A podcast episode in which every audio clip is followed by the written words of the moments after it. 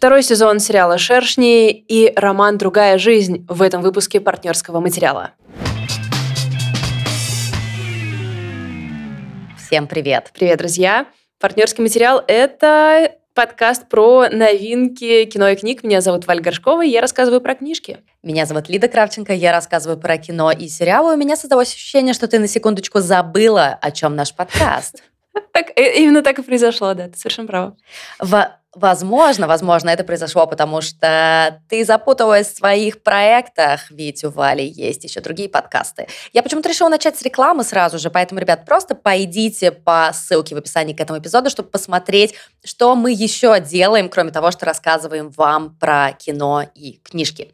Если вы вдруг недоумеваете, почему сейчас здесь нету привычного дайджеста, который обычно у нас шел достаточно долгое время в начале каждого эпизода, то хорошие новости для вас. Мы теперь выпускаемся два раза в неделю. И по понедельникам или по вторникам, зависит от нашего настроения и дисциплинированности. В начале недели, короче говоря, выходит дайджест, где мы рассказываем о своих планах, что мы планируем почитать и посмотреть. А сегодня обзорный эпизод, где мы прицельно говорим о каком-то одном объекте искусства. Может да, быть, так, так, ни больше, ни меньше, ни больше, ни меньше. Тем более, что мы сегодня выбрали, похоже, то, что нам обеим не слишком понравилось. Да, я хотела сохранять интригу насчет своего отношения о, вторых, о втором сезоне «Шершней», но ладно уж, что уж тут, давай сразу перейдем к делу. Сори, я сделала такой вывод даже не из того, что ты говорила, а из того, что какие мнения были в чате, я просто предположила, но на самом деле ты никак себя не выдала, это я. Ну, х- хорошо, хорошо, если так. Напомни мне, пожалуйста, смотрел ли ты первый сезон? Да. А второй? Нет. Окей, смотрите, давайте я немного расскажу в целом о сериале и о первом сезоне, и потом перейду к своим впечатлениям от второго. Если вдруг, такие люди тоже есть, и это совершенно окей, вы ничего не хотите знать во втором сезоне, то вообще странно, что вы включили этот выпуск. Короче говоря, в начале чуть-чуть о самом сериале и потом мои впечатления. Это, на самом деле, мне кажется, уже достаточно культовое шоу, несмотря на то, что оно вышло буквально несколько лет назад. Оно сложно сочиненное, очень интригующее. Там есть две временные линии, и одна, первая в девяностых, рассказывает о самолете с школьной сборной девчонок по футболу.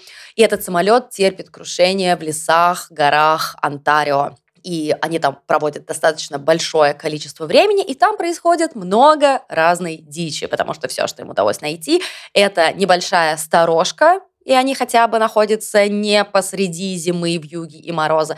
Но еды там нету, и поэтому, мне кажется, весь первый сезон все такие «каннибализм, каннибализм». А в первом сезоне его, насколько я помню, не было совсем. Первый сезон ужасно интересный. Но как будто бы нам все время намекали на его возможности. Мне нравится, с каким азартом мы вцепились в эту игру. Кого же вы съедите? Жаль, что нам пришлось стать такими людьми. Да, увы, но действительно увлекательно было за этим за всем наблюдать, особенно с учетом того, что, как я уже сказала, есть вторая временная линия, где нам показывают некоторых героинь спустя двадцать лет. И мы видим только четверых или пятерых, я уже точно не помню, и по мере развития событий появляется либо информация о других выживших или не выживших, либо сами эти герои и героини как-то проявляются в э, сериале. Мне кажется, что настолько сильно мы полюбили первый сезон, даже не потому, что мы ждали каннибализма, да, Валь? Да-да-да, мы, мы не такие. Мы не такие, и очень много разных достоинств у этого сериала. Ну, разумеется, интрига, которую шоураннеры в первом сезоне держали очень и очень хорошо. Интрига, в том числе, завязанная с какими-то мистическими поворотами сюжета, да, и мы такие, м-м, девчонки повально сходят с ума, или действительно происходит в лесу какая-то странная дичь. А может быть, они сходят с ума, но при этом там есть какие-то, воу, сектанты, которые хотят провести свои странные обрядовые ритуалы и кого-нибудь съесть. Ну, хоть кого-нибудь. Шутки про... Ну, пожалуйста, да. А, и при этом, разумеется, абсолютно великолепный каст. Взрослых э, девчонок, выросших, играет в том числе богиня Мелани Лински, и я считаю, что это великая женщина. То есть, представьте, она играет такую типичнейшую, типичнейшую американскую домохозяйку, которая при этом обладает таким количеством сюрпризов, скажу я так. Мне кажется, что она главная психопатка сериала, если честно. Несмотря на то, что психопаток там более чем достаточно, в том числе и героиня Кристина Ричи. Соскучились по этой девчонке? Ох, как она хороша. Она очень хороша. Ну и, конечно, Джульетт Льюис прекрасная, и я могу смотреть на нее бесконечно. И еще много-много классных актрис и актеров, и в том числе девчонок молодых, которые играли... Э, версии вот, главной героинь-школьниц, и они все, как мне кажется, показали класс. На первом сезоне мы остановились в моменте, когда, по сути, нам очень мало чего известно. Мы понимаем, что девчонки немножко начали уже сходить с ума. Мы понимаем, что они... Эм, не выберутся в ближайшее время из этой ситуации. И во второй временной линии мы видим, что через двадцать лет героиням возвращаются не только воспоминания о произошедшем, да, которое, безусловно, их всех травмировало, но и начинают происходить какие-то странные события, возвращающие их какие-то письма, которые напоминают о крушении, о, и о времени, которое они провели в лесу, какие-то люди загадочные. И мы такие, окей, первый сезон закончился практически ничем, но мы заинтересованы максимально. У тебя было такое настроение, Валь? Конечно, конечно, там так качественно э, все линии развернулись, как, как бы, то есть весь сезон происходило куча всего интересного, но при этом ни одна ни к чему не привела, и у тебя было просто ноль ответов. Ты, ты просто ничего не мог с уверенностью сказать. И даже теории строить было сложно, согласись, потому что они настолько все... порционно нам выдавали, что можно только фантазировать было на уровне, ну, если бы я была сценаристкой, я бы, наверное, вот так написала. Но это не то, что нам предлагали собственные сценаристы. Но при этом, мне кажется, успех первого сезона был обусловлен не только тем, что нам закинули, закинули кучу-кучу разных таких удочек, мы должны их вытягивать, мы должны все время ходить вот с этими какими-то э, мыслительными экспериментами и гипотезами. Но это не только сюжетоцентричный был сезон. Он был очень-очень психологический. Нам показывали вообще, какой на самом деле страшный ад, пубертат э, девчонок-подростков. Понятно, чтобы это было все абсолютно гиперболизировано. Понятно, что это все большая метафора какой-то травмы, которую ты потом расхлебываешь всю жизнь с тем или иным успехом. И вот повзрослевшие героини показывают нам разные пути, как это можно расхлебывать. Но, скорее всего, это неизменно приведет к тому, что ты должен просто... вернуться, ну, метафизически, не физически, э, вернуться и посмотреть в глаза этому всему и сказать, ну вот, произошел ряд м, очень странных вещей. Кроме того, я недавно читала у Ксюши Гриценко в канале э, эссе Кармен Марии Мачадо, которая написала м, текст о каннибализме в современном Голливуде. И она так его... связала с финалом «Шершни», в котором во втором сезоне, бэм, там будет каннибализм, ребят. Если вы ждали этого, то вы дождались. Но, кстати, прежде чем я продолжу, Валь, а почему ты не продолжила просмотр? Ты как-то застопорилась просто? Нет, я очень ждала, но меня э, отпугнули первые отзывы, поскольку я немножко торможу всегда с началом просмотра. Я успела увидеть, что всем, кому нравился первый сезон, не нравится второй. И я подумала, блин, ну у меня нет времени на это разочарование. Если все так плохо, я просто оставлю это подвешенным. Э, слишком много было инвестировано в первый.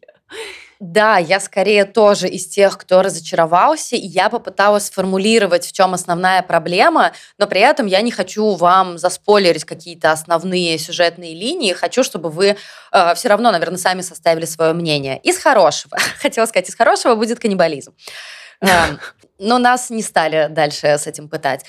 Мне очень понравился новый персонаж, его будет играть Элайджа Вуд. Если вы так же, как и я, очень заинтересованы всегда в проектах, в которых участвует этот актер, то я думаю, что он вас точно не подведет. У него очень интересный персонаж, и я очень надеюсь, что они вместе замутят с героиней Кристины Ричи. Посмотрим. Но на этом, скорее всего, плюсы заканчиваются, потому что, да, будут введены новые герои, и в том числе э, те, которых мы видели только в только в состоянии школьниц, и мы увидим их взрослые версии. Но основная проблема, как мне кажется, и второго сезона «Шершни», и очень большого количества сериалов, именно вот не полнометражных фильмов, да, а сериалов, которые вынуждены как-то это все и дробить, и при этом собирать именно по системе сериальной, в том, что вот ты накрутил большое количество всяких поворотов, линий, ты должен как-то из них выйти, и потом ты зацикливаешься только на этой задаче. Понимаешь, что я имею в виду, да? То есть да, ты да, становишься да, да, да. заложником сюжета, заложником всех этих сюжетных линий. Ты очень-очень много всего наобещал, и ты должен как-то из этого выкручиваться. И фокус внимания шоураннера во втором сезоне, как мне кажется, как раз сместился именно на это дело. Нам уже не так сильно интересны, нам, это я имею в виду им, уже не так сильно интересны э, психологические аспекты. Нам уже не так интересно сделать э, какую-то линию повествования более изощренной, более какой-то э, оригинальной, что ли. Как будто сценаристы думали, так, блин, вот у нас есть героиня Мелани Лински Шона, так, вот у нее с ней связана история с загадочным убийством, и теперь мы должны из этого дела как-то выплывать, и должны мы еще это как-то связать с тем, что всех повзрослевших девчонок из команды надо м- как-то свести в одном месте, что мы с этим будем делать. Очень здорово, но на это брошено как будто восемьдесят процентов сил. Нету больше красивой истории о э, проработке травм. Нет больше такого внимания тому, насколько тяжело, насколько чудовищно оказаться в замкнутом э, пространстве, опасном для жизни. Мы скорее, м-м, одна из героинь беременна, давайте придумаем, что нам с этим можно сделать. Давайте придумаем, как она будет рожать, давайте придумаем, что дальше случится с ребенком. Короче говоря, сюжетоцентричность, вот что скорее меня э, сильно расстроило, и при этом э, сюжет не выглядит таким выхолощенным, как мне показалось было в первом сезоне. Да? У тебя было такое ощущение, что как будто у ребят все под контролем. Да, и мне кажется, мы с тобой, когда делали эпизод про это, мы обсуждали, что единственный вариант успеха для таких сериалов – это знать заранее, чем закончатся все твои три-восемь сезонов, там, неважно, что ты пишешь весь сценарий до того, как начинаются съемки, как было с Dark, где сложнейшая совершенно история, запутаннейшие линии, но все сводится в одно место, потому что они с самого начала знали, куда все приведет.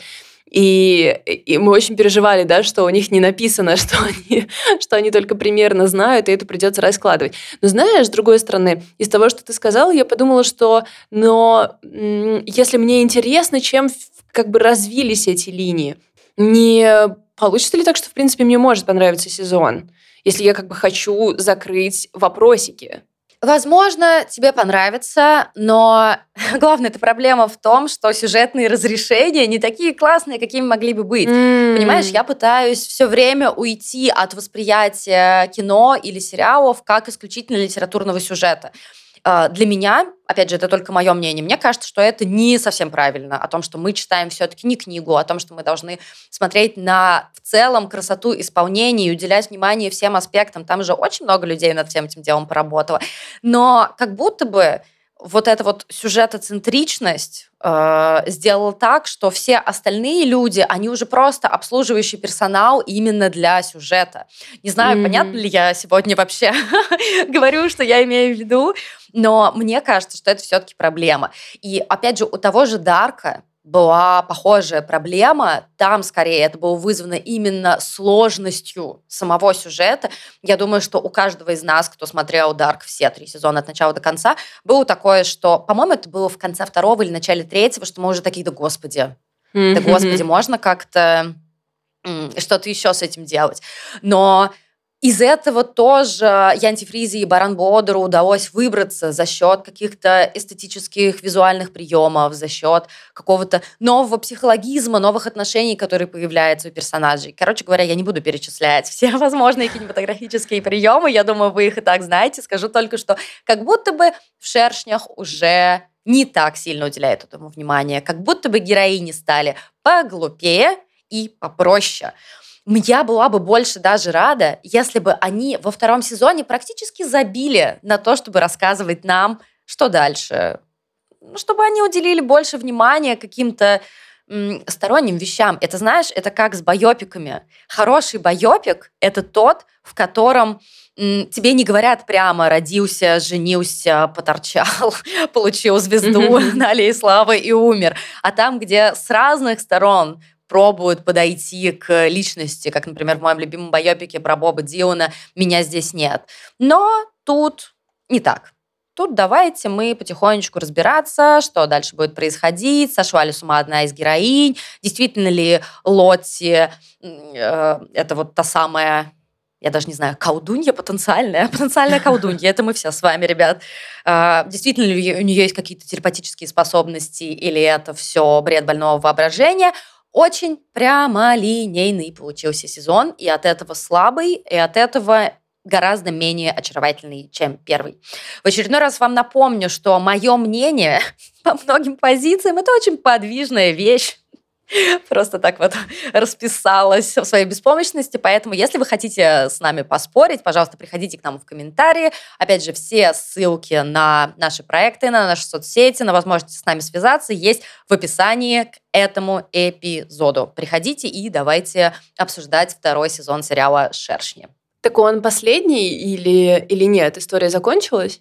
Нет, история не закончилась и не закончится еще три сезона, потому что сейчас шоураннеры нам обещают, что всего их будет пять, и я не имею ни малейшего понятия, куда там еще растягивать. Какие еще три сезона? Не знаю. Боже, посмотрим. Нет. Ну, я помню сериал «Родина», который я у него нежно люблю первые три сезона, потом я начала смотреть четвертый, абсолютно в нем разочаровалась, и э, с выходом, на выход пятого я даже не обратила никакого внимания, пока везде не начала натыкаться на восторженные отзывы на финальный сезон, посмотрела его, э, влюбилась. Поэтому, кто знает, может быть, третий будет снова супер, и с ним опять будет все в порядке. Но мне кажется, знаешь, здесь опасность э, таких сериалов э, в том, что изначально у них две временные линии, и ты в итоге заперт между ними. У тебя нет возможности... То есть, типа, в итоге первая упрется во вторую, как бы ты ни пытался. Это то, что произошло с самым слезовыжимательным сериалом на Земле, который называется «Мы», «Ас».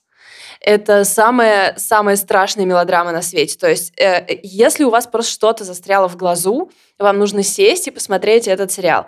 Там использованы все манипуляции, чтобы вы плакали. Оторваться просто невозможно. И там тоже есть две сюжетные, две временные линии. И, к, по-моему, если я не ошибаюсь, к третьему сезону нам как бы эти две линии, ну, соединились. Все, все вопросы были раскрыты. И потом выходит четвертый сезон, и я такая, в смысле? А что? Мы вроде... Я уже все выплакала, мы все вопросы закрыли. И четвертый сезон. А давайте мы еще раз расскажем всю ту же самую историю, только чуть более подробно. И я прям... Нет, oh. нет, давайте не надо. То есть у него просто есть ограничение временное. Это как будто напоминает э, попытку Стефани Майер заработать еще чуть-чуть побольше, и поэтому она пишет «Сумерки» с точки зрения Эдварда Каллена. Girl, girl have to work. Переходим к книжкам. Я буду рассказывать про роман «Другая жизнь» Джоди Чапман. Он вышел в издательстве «Синбад» под очень симпатичной обложкой. Даже не обложка в нем самая симпатичная, а э, страницы, которые как бы раскрашены такими билетиками в кино, чередующимися, очень симпатичное издание. И это такой м- роман, который я схватила в желании прочитать про человеческие страсти.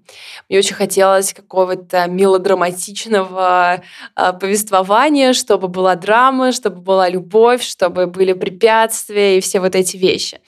И роман начинается так, как будто бы он мне все это обещает, потому что он начинает самоубийство, начинается с самоубийства брата главного героя. Причем со второй попытки самоубийства брата главного героя. И ты думаешь, вау, ставки здесь реально высокие. А в целом, наверное, нужно сказать, что это история любви Ника и Анны, дву, собственно, нашего протагониста, и девушки, в которую он влюбляется первый раз, когда ей девятнадцать, ему там что-то двадцать один, они вместе работают, подрабатывают летом в кинотеатре. И на протяжении жизни они несколько раз встречаются. И, соответственно, когда я читала всякие отзывы, речь скорее шла про вот этот вот, э, про, этот невероят, про эту невероятную силу любви, про то, как вот их жизнь разводит, и как они все равно в итоге могут быть, может быть, будут вместе, а может быть, не будут, как вот это все препятствие вокруг них. Я прям, да, дайте мне это. И, наверное... претензий у меня в итоге к этой книге очень много, которые нашли свой ответ в том, что это дебютный роман. И похоже, mm. что э, Джоди Чапман просто взяла свой блокнот с идеями для романов и все их поместила в одну книжку. Потому что количество трагедий, количество... Э, случайных беременностей от случайных людей, количество просто каких-то сюжетных поворотов из ниоткуда, которые, как бы, с одной стороны, шокирующие, с другой стороны, ты уже думаешь, вау, ну это очень искусственно, очень много. И при этом в, в истории Ника и Анны есть очень интересный момент в начале, который тоже довольно был многообещающим. Анна принадлежит к очень, э, очень э, как-то строгой линии христианства. Ей запрещено mm-hmm. дружить с людьми вне своей веры, ей, естественно, запрещено встречаться с людьми вне своей веры. И нам намекают, что однажды из-за того, что она попыталась нарушить этот запрет, ее как бы даже выгнали из дома. И теперь она ни за что этого не сделает. И как бы мы понимаем, что да, они очень сильно влюблены, но... Ник должен либо на ней жениться, либо уйти в закат, но их страсть настолько сильна, и что же будет? И моя главная претензия в том, что э, это очень интересная перспектива, использована исключительно ради того, чтобы они расстались. Потому что по факту Анна ходит в клубы, курит, выпивает, постоянно ночует у Ника, работает в кинотеатре, у нее куча подружек. И я вообще не могла понять, как это соединено с тем, что ей все это нельзя. То есть она должна скрывать свои отношения с Ником, и на этом тоже очень много строится, что они так вот прячутся по углам, все такое секретное. А, girl... Как ты все это делаешь, если ты в такой супер строгой общине? Почему ты все время тусишь везде? И там вроде он так говорит, что вот ты никогда не знаешь, какая тебе достанется Анна, будет ли она веселой, или она будет скромной, будет она открытой, или будет она закрытой. Вот как бы вот так интересно, какое противоречие. Она такая, да, ты никогда не поймешь. Я прям, я тоже не понимаю. Чисто технически. Я прям буквально как люди в Твиттере, которые, как Навальный пишет твиты. И я тоже такая, как Анна ходит в бар. Типа, я не поняла. Слушай, если честно, как будто бы какие-то вайбы немного пятьдесят оттенков серого. Вот, если mm-hmm. честно. По проработке? Ну, в духе. Ну, не то, что по проработке, а по самому какому-то построению сюжета, что у них супер страсть, но есть непримиримые противоречия, которые мешают им быть вместе. И как-то на да. это делается большая ставка, а не на то, как современная молодая женщина... вообще выживает в очень строгой христианской семье, что вообще-то очень интересно. Я бы прочитала книгу только про это. Да, я согласна абсолютно. И при этом как бы, я вижу, что на бумаге, когда она придумывала роман, у нее была очень интересная э, линия для Анны, как Анна из точки А приходит в точку Б, как бы эм, у нее открываются глаза, она принимает феминизм, э, значит, растет и меняется и все прочее. Но... как бы ты не можешь просто сказать, а потом Анна стала феминисткой. Вот ты не можешь так сделать. Как ты не можешь сказать, что Анна живет в очень строгой общине, но при этом я с ней встречаюсь только в баре. Как это работает?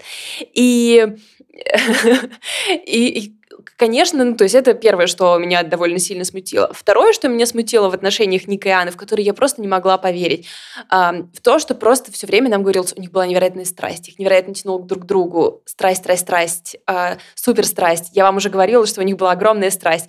Я прям, м-м, но это все, что ты мне говоришь. Я не вижу совершенно ни- ничего. Э, да, они там бросаются друг на друга, и они там все время как-то зажимаются около мусорных баков. Где-то к середине романа я поняла, что они при этом не спят. Потому что, когда они наконец переспали, это типа был big deal. И я такая, так, минуточку. Это все, я потратила полкниги на яростный петинг, я другое представляла себе. Нам тридцать три года, ребят. Типа, вы можете более тогда откровенно говорить, было или не было? Почему я всю книгу думала, что было, а его не было? Что это тогда, что происходило? Ну ладно, окей, это молодая любовь, и здесь может быть всякое. Единственное, что еще, наверное, добавлю, почему у меня не было такого, такой сильной связи с героями, потому что я, я знаю, что, ребята, это будет супер э, сложная отсылка, и, возможно, меня поймут очень мало людей. Но, сори, я не могу от этого, этого избежать. В общем, есть в ТикТоке женщина, которая снимает такие видео, в духе девушка, которая уверена, что ты без ума от нее, печет оладушки. Или девушка, которая думает, что ты без ума от нее, развешивает белье. Ты не встречала это? Ну, не, я не встречала, но мне кажется, я понимаю, это типа пов, да, такой? Да, да, да. Это самое, самое невыносимое зрелище на Земле. И, и все ее видео набирают типа миллионы просмотров, и люди в комментариях плачут в духе: пожалуйста, остановись, зачем ты делаешь это с нами?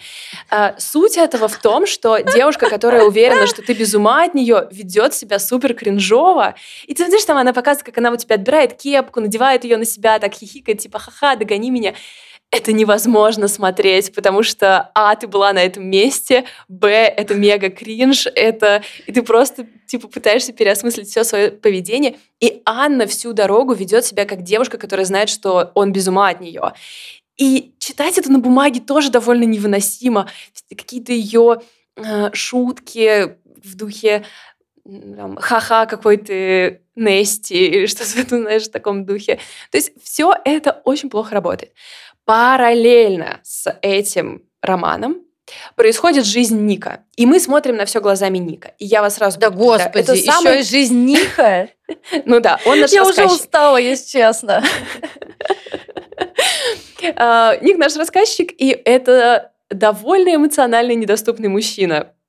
И с одной стороны, я думаю, ну что ж, мы как бы, нам дают возможность залезть в голову эмоционально недоступному мужчине и, наконец, понять, что же он язык-то проглотил. Почему он не может просто пойти и сказать своим женщинам, что он их любит, когда он их любит.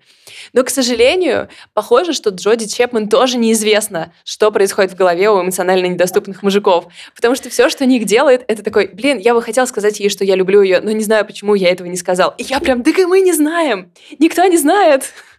Пожалуйста. Сделай это. Так, ребят, ребят, ребят, эмоционально недоступные мужики, которые нас сейчас слушают или смотрят на Ютубе, в комментарии, пожалуйста, мы хотим дать вам слово. Расскажите, почему вы ведете себя как Ник. Какие у вас причины? Мы это возьмем и перешлем всем писательницам и писателям, у которых есть похожий косяк. Абсолютно с этим э, предложением согласна. Ну и, естественно, как бы мы должны понять, почему же Ник такой эмоционально недоступный. Давайте посмотрим, что же произошло с его семьей. Все поумирали направо и налево самыми ужасными способами, какие только могут быть.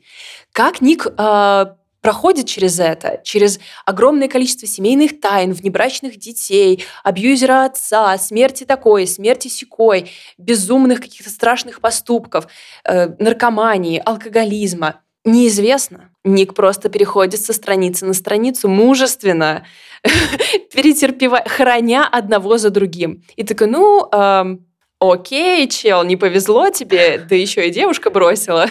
Ребят, если бы мы были более замороченные, тут бы мы вставили тот знаменитый мэшап а, с мужчиной, который говорит похуй, похуй, похуй, похуй. И это было бы, видимо, отражение позиции Ника. Хорошо, мы могли бы, если бы мы могли это сделать, да. И, наконец... Последний, ну, как бы я приближаюсь к концу, ребят. Все, два поинта осталось, и я, я вас отпущу. Значит, книжка написана нелинейно. Мы скачем между тремя, четырьмя, шестью временными отрезками. Я уже в какой-то момент запуталась.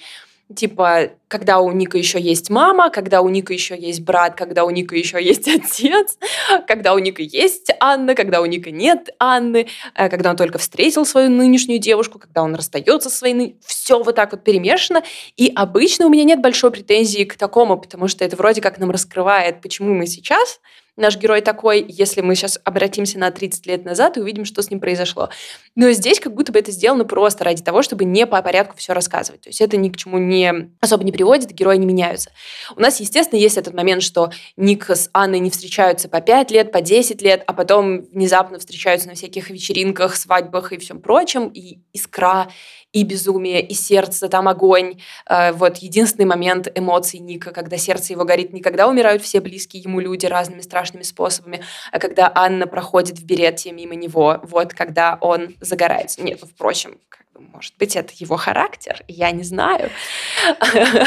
А может быть, он просто мистер Грей из пятидесяти оттенков серого. Прости, но чем дольше мы ведем этот разговор, тем больше я убеждаюсь в близости этих двух романов. Может быть, возможно, так и есть. И последняя моя э, претензия заключается в том, что ну, у Ника, ясное дело, дела э, не очень. И все время какие-то препятствия на пути тому, чтобы ему с Анной быть вместе. И очень удобно всегда э, все разваливается. Вот вы знаете этот э, момент в книжках, когда типа умирает какой-нибудь дядя, остается наследство. Прям вот, вот mm-hmm. в последнюю секунду, вот перед тем, как ты обанкротился. И все в жизни Ника происходит именно так.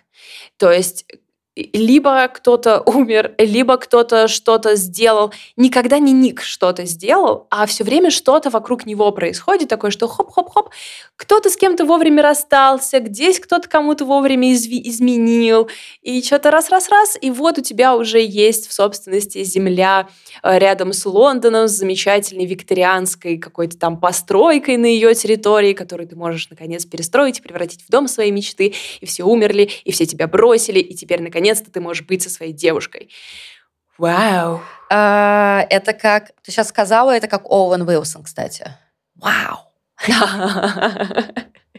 Слушай, это то, что ты говоришь, это типа как бог из машины, но только надо будет помереть. Что такое? Ну, либо помереть, либо другой какой-то трагичный момент. Там есть один сюжетный поворот, по поводу которого я могла бы типа пятьдесят минут вонять, но поскольку я предполагаю, что, возможно, вам захочется прочитать что-то такое, потому что при всем при этом я как бы оторваться-то не могла. Это вот тот случай А-а-а. любовного... Да, это тот случай любовного романа или какого-то такого мелодраматического романа, когда ты такой, вау, да, ну и ну. А сама такая, ну-ну-ну, и что дальше, и что дальше, и что дальше, и что дальше. Поэтому я как бы вообще вас не отговариваю это читать, потому что в целом-то, ну то есть как бы все на месте. Драма есть, страсти есть, сюжетные повороты есть, я о многом не сказала. Некоторые вещи довольно неожиданные, и иногда это то, чего тебе хочется, правда? Ну, то есть, как бы я ради этого ее взяла. Я не ожидала, что у меня будет так много, как бы, насчет чего повозмущаться, но, но, но в целом это очень увлекательно. И вот бывает такой момент, когда ты, знаешь, я знаю просто это, как наши читатели приходят, такие, что бы мне такого прочесть, чтобы было очень увлекательно, но не глубоко. И ты прям, пожалуйста, к этой полке «Другая жизнь». Я даже не знаю, если честно, какие я чувства испытываю после твоего рассказа. Возможно, я хочу ее прочитать, возможно, не хочу, не знаю, но я как бы предупреждена и вооружена. Поэтому спасибо тебе Возм... за этот обзор. Что ж, рада служить нашему подкасту. Мы заканчиваем этот обзорный эпизод. Если вдруг вам не хватило нашей болтовни, то мы напоминаем, что... Хотела сказать, за деньги, да. Буквально за там... какой-то минимальный донат в двести или триста рублей. Нет, вы знаешь, можете... что, я должна тебя прервать. Я должна тебя прервать. Давай.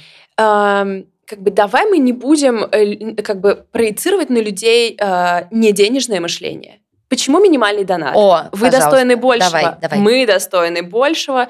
Пусть это будет не минимальный донат. Пусть это будет двести пятьдесят рублей. Пусть это будет Воу. двести семьдесят рублей. Валь, пусть это будет двести восемьдесят рублей. Ну ты не груби, ладно? Рублей.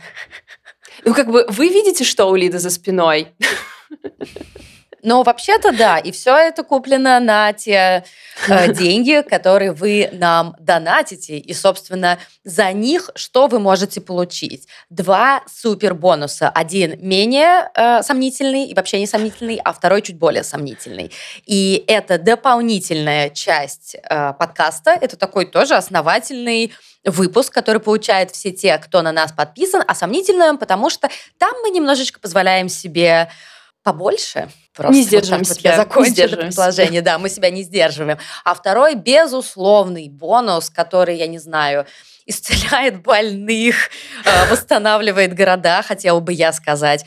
Но действительно, это доступ в наш чат, который помог, ну, лично мне последние, не знаю, годы быть в норме. Это абсолютно поддерживающая комьюнити, частью которого вы тоже можете стать. Я не знаю, я готова говорить долго на, про то, насколько у нас прекрасный чат. Давайте просто, вы, может, проверьте. Вот так вот, вот такая замануха. Ну что ж, ребят, после этого мастер-класса по продажам остался буквально последний крючок. Я в дополнительной части, которая выйдет в эту пятницу для патронов, буду рассказывать про сериал, про сериал, который Лида порекомендовала в одном из дайджестов. И это был сериал «Детектив под кайфом». Про детективку? Да, Пры... е. да. Круто, круто, круто. А я буду рассказывать про роман «Пловцы» Джулии Ацоки, который я буквально, не знаю, за пару вечеров проглотила. Он оставил меня с разбитым сердцем и абсолютным удовлетворением от того, насколько хорошую книгу я прочитала. Ой, я знаю, я слышала про нее столько хорошего. Я так рада, что а, а ты ее, про нее будешь рассказывать. Супер. Ну вот, друзья, такие, такие есть возможности. Безграничные возможности вам открываются. Все найдете в описании к этому эпизоду. Мы очень рады с вами поболтать. Просто хайлайт нашей недели встреч с вами. Приходите в комментарии, приходите в соцсети. Давайте все обсуждать. Всех обнимаем. Пока. Всем спасибо. Всем пока.